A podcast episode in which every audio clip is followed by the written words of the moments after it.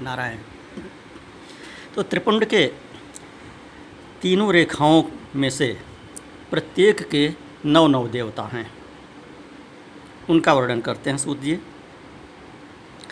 अकारो गार्ह प्रत्याग्निर भूर धर्मश्च रजो गुड़ ऋग्वेदश्च क्रियाशक्ति, प्रातः सवनमेव च महादेवस्य रेखाया, प्रथमायाश्च देवता, विज्ञेया शिवदीक्षा परायण। उकारो नभस्तत्व यजुस्तथा, मध्यम दिनं च सवनम इच्छाशक्त्यांतरात्मकौ महेश्वरस्य रेखाया द्वितीयाश्च देवता, विज्ञया मुनिशार्दूल शिवदीक्षापरायण। मकाराह्वनीयौ च परमात्मात्मोदिवौ, ज्ञानशक्ति सामवेद तृतीयं सवनं तथा। शिवश्चैव रेखाया तृतीयायाश्च देवता, विज्ञया मुनिशार्दूल शिवदीक्षापरायण।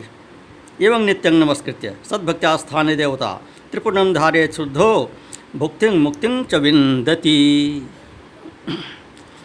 तो कहते हैं, प्रणव का प्रथम अक्षर अकार। गार्भवत्य अग्नि, पृथ्वी, धर्म, रजोगुण, ऋग्वेद, क्रियाशक्ति, प्रातः सवन तथा महादेव। ये त्रिपुंड की प्रथम रेखा के नव देवता हैं।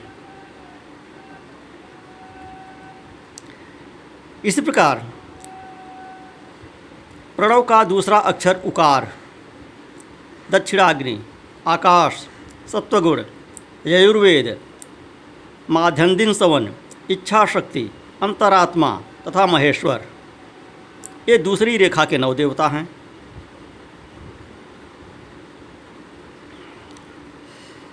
और जो तीसरा अक्षर प्रणव का है, मकार, वह आहवनीय अग्नि परमात्मा, तमोगुण, द्युलोक, ज्ञानशक्ति, सामवेद, तृतीय सवन तथा शिव, ये तीसरी रेखा के नव देवता हैं। ऐसा शिव दीक्षित भक्तों को जानना चाहिए।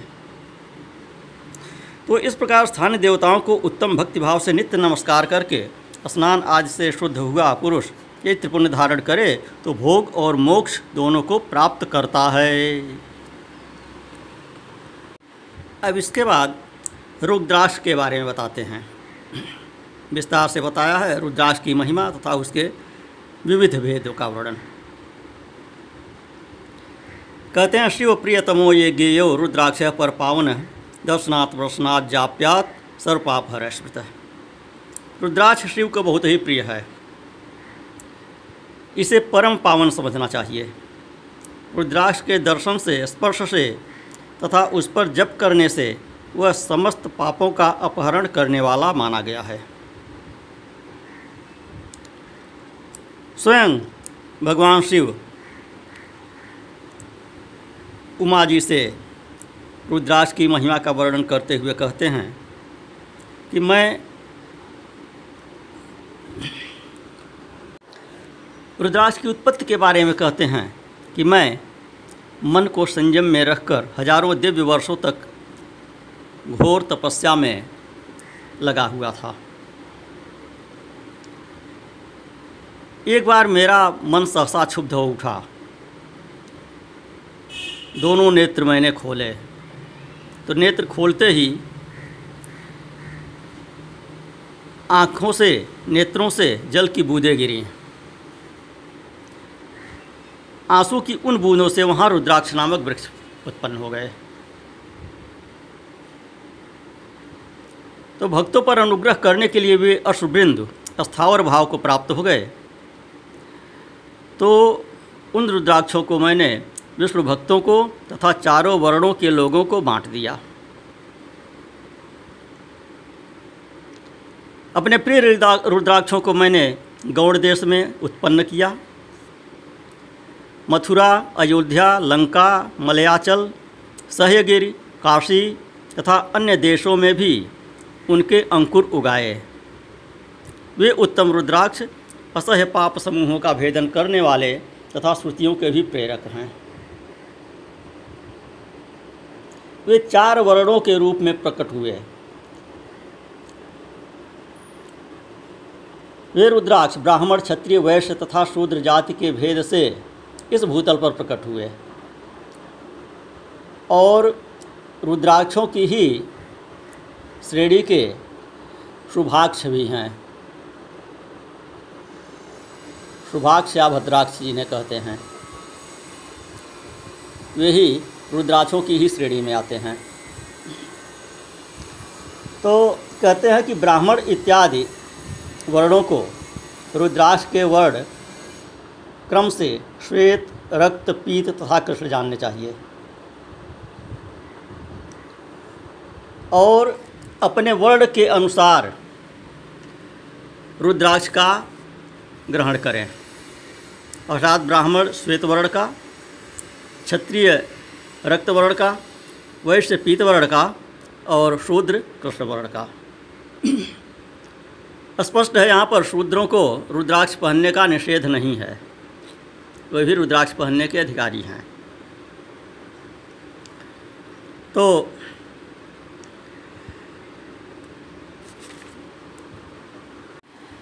बेर के आकार के फल का। बेर के फल के आकार के बराबर वाला। जो रुद्राक्ष है, वह मध्यम श्रेणी का होता है और जनसाधारण के लिए वही उत्तम माना गया है। ऐसे तो कहीं कहीं है कि बड़ा वाला अधिक गुणकारी होता है। छोटा वाला कम गुणकारी होता है। कहीं इसका उल्टा दिया गया है। तो इस विसंगति को ध्यान में रखते हुए मध्यम आकार वाला ग्रहण करें तो वह दोनों का निराकरण हो जाता है। इसी में, इसी अध्याय में लिखा हुआ है कि रुद्राक्ष जैसे जैसे छोटा होता है वैसे वैसे अधिक फल देने वाला होता है। एक छोटे रुद्राक्ष को विद्वानों ने एक बड़े रुद्राक्ष से दस गुना अधिक फल देने वाला बताया है। जो रुद्राक्ष आंवले के फल के बराबर होता है, वह समस्त अरिष्टों का विनाश करने वाला होता है, तथा जो गुंजा फल के समान बहुत छोटा होता है, वह संपूर्ण मनोरथों और फलों की सिद्धि करने वाला होता है।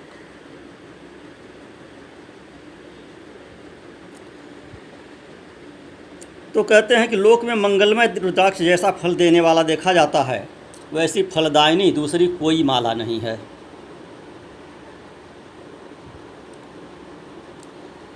समान आकार प्रकार वाले, चिकने, सुदृढ़, स्थूल, उभरे हुए छोटे छोटे दानों वाले, कंटकयुक्त और देखने में सुंदर रुद्राक्ष धारण करना चाहिए।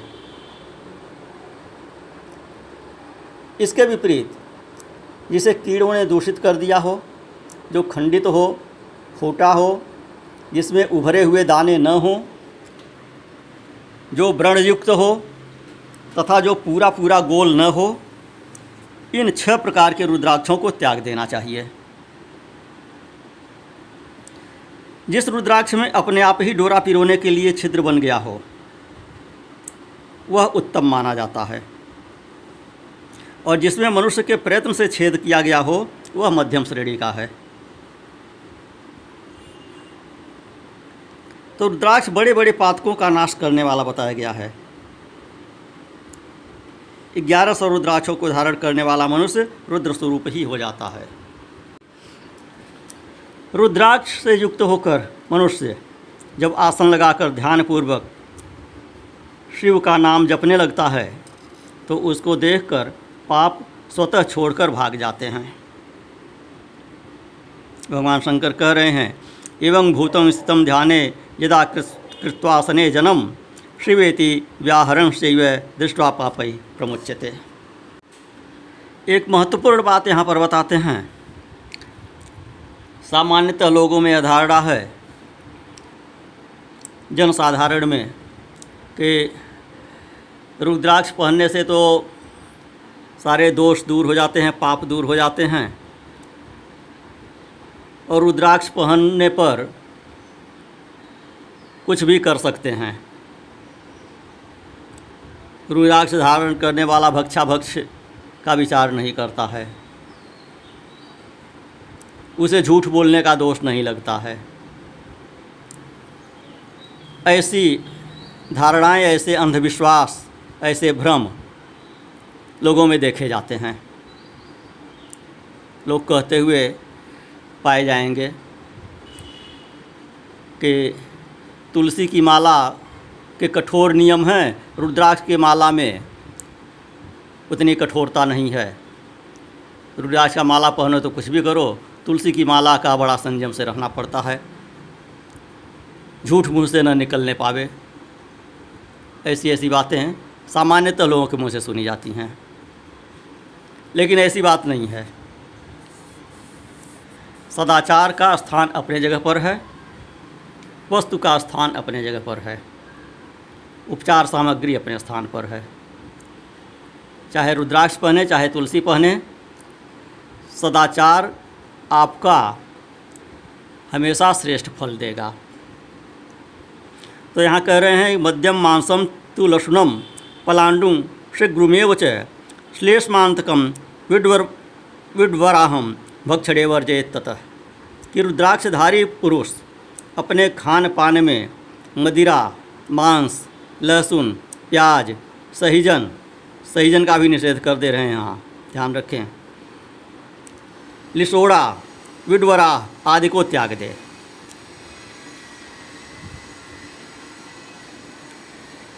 तो मध्य मांस, लहसुन, प्याज, ये तो वर्जित है ही, ये सामान्यतः ऐसा न समझें कि शैव परंपरा वालों को खाने पीने में निषेध नहीं होता है।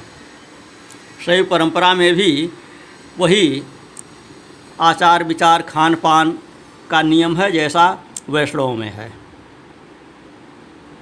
ये कहीं से कोई विकृति उत्पन्न हो गई, किन्हीं तामसी साधकों के द्वारा उत्पन्न कर दी गई कि शैव दीक्षा लीजिए तो उसमें आचार की अधिक स्वच्छंदता रहती है। गाँव में देखा जाता था, बचपन में हम सुनते थे कि दीक्षा लोग ले, लेते थे, गुरु, गुरुमुख होते थे तो पूछते थे गुरु जी की किसकी दीक्षा लेनी है? हम अपने गुरु की बात नहीं कर रहे हैं, वो गाँव के जो गुरु होते हैं उनकी बात कर रहे हैं। तो वो लोग पूछते थे कि किसकी दीक्षा लेनी है? भगवान विष्णु की या शिव की? तो लोग निर्णय नहीं कर पाते थे। तो वह बताते थे कि भाई देखिए खाने पीने में अगर संयम बरतिए अगर निषेध कर पाइए तब तो, तो विष्णु भगवान का ले लीजिए। और अगर न जीव पर नियंत्रण रह सके तो शिव जी का ले लीजिए। यह एक मोटा निर्धारण लोग कर देते थे वहाँ पर। तो ये न जाने कहाँ से ऐसी गलत धारणा बन गई कि शिव जी की दीक्षा ले लीजिए तो फिर कुछ भी खाइए पीजिए। ऐसा कुछ नहीं है। खाने पीने के सदाचार के नियम दोनों में समान हैं। हाँ उन वस्तुओं में खाने पीने की जो वस्तुएँ विहित हैं, जो अच्छी कही गई हैं, उन अच्छी वस्तुओं में कोई विष्णु भगवान को अधिक प्रिय हैं, कोई शिव जी को अधिक प्रिय हैं। ऐसा है। पूजा करने में दोनों में अंतर है। पूजन सामग्री में कि शिव जी को जो है, विषैली चीज़ें भी चढ़ाई जाती हैं, भाँग, धतूरा दिया चढ़ाया जाता है, विष्णु भगवान के सब चीज़ें नहीं हैं। लेकिन जो भक्त है, उसके अपने खाने पीने के आचार दोनों में समान हैं। यहाँ पर देखिए स्पष्ट निषेध कर रहे हैं कि खान पान में मदिरा, मांस, लहसुन, प्याज, लिसोड़ा इत्यादि को त्याग दे। अर्थात तामसी चीज़ों को नहीं खाना चाहिए, शिव भक्त को भी। फिर कह रहे हैं कि श्वेत रुद्राक्ष केवल ब्राह्मणों को ही धारण करना चाहिए और गहले, गहरे, लाल रंग के रुद्राक्ष क्षत्रियों के लिए श्रेष्ठ हैं। वैश्यों के लिए पीले रंग का और शूद्रों को काले रंग का रुद्राक्ष धारण करना चाहिए। यही वेदोक्त मार्ग है। लेकिन न मिल सके अपने रंग का तो जो मिल रहा है, जो उपलब्ध है, उसी को धारण कर लीजिए। ऐसा कोई निषेध नहीं है। अगर मिल सके तो अपने वर्ण वाला जो है, वह अधिक उत्तम है।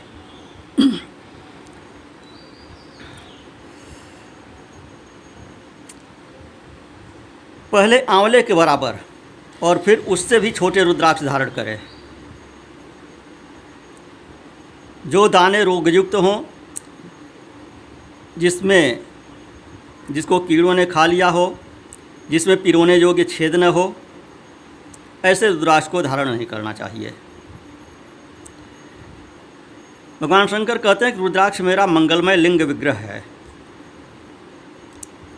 और यह चने के बराबर लघुतर होता है। सूक्ष्म रुद्राक्ष को सदा प्रशस्त माना गया है। सभी आश्रम वर्णों, स्त्रियों, शूद्रों को भी भगवान शिव की आज्ञा के अनुसार सदैव रुद्राक्ष धारण करना चाहिए।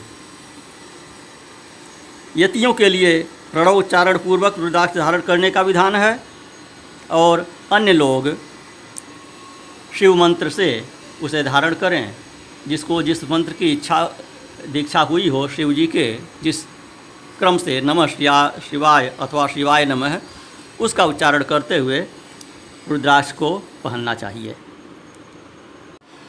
दिवा बिभ्रद्रात्रकृतई रात्रो बिभ्रद दिवाकृतई प्रातर मध्यान सायहने मुच्यते सर्वपात कई कहते हैं कि रात्र के किए गए पापों को दिन में और दिन के किए गए पापों को रात्रि में रुद्राक्ष धारण करने से प्रातः मध्यान्ह और सायंकाल किए गए समस्त पापों को हर समय रुद्राक्ष धारण करने से शमन कर देता है रुद्राक्ष धारण करने वाला। दिन, अर्थात दिन में रुद्राक्ष धारण करने से रात्र के किए गए पाप रात्र में रुद्राक्ष धारण करने से दिन में किए गए पाप नष्ट हो जाते हैं। इस प्रकार प्रातः मध्यान्ह और सायंकाल रुद्राक्ष धारण करने से किए गए समस्त पाप नष्ट हो जाते हैं। यमराज अपने गणों को आदेश देते हैं कि जिसके शरीर पर रुद्राक्ष नहीं है, मस्तक पर त्रिपुंड नहीं है, और मुख में ओम नमः शिवाय पंचाक्षर मंत्र नहीं है, उसी को यमलोक ले आना। अर्थात जिसमें यह तीन चीज़ों हो, उनको यमलोक मत ले आना उनको छूना भी नहीं।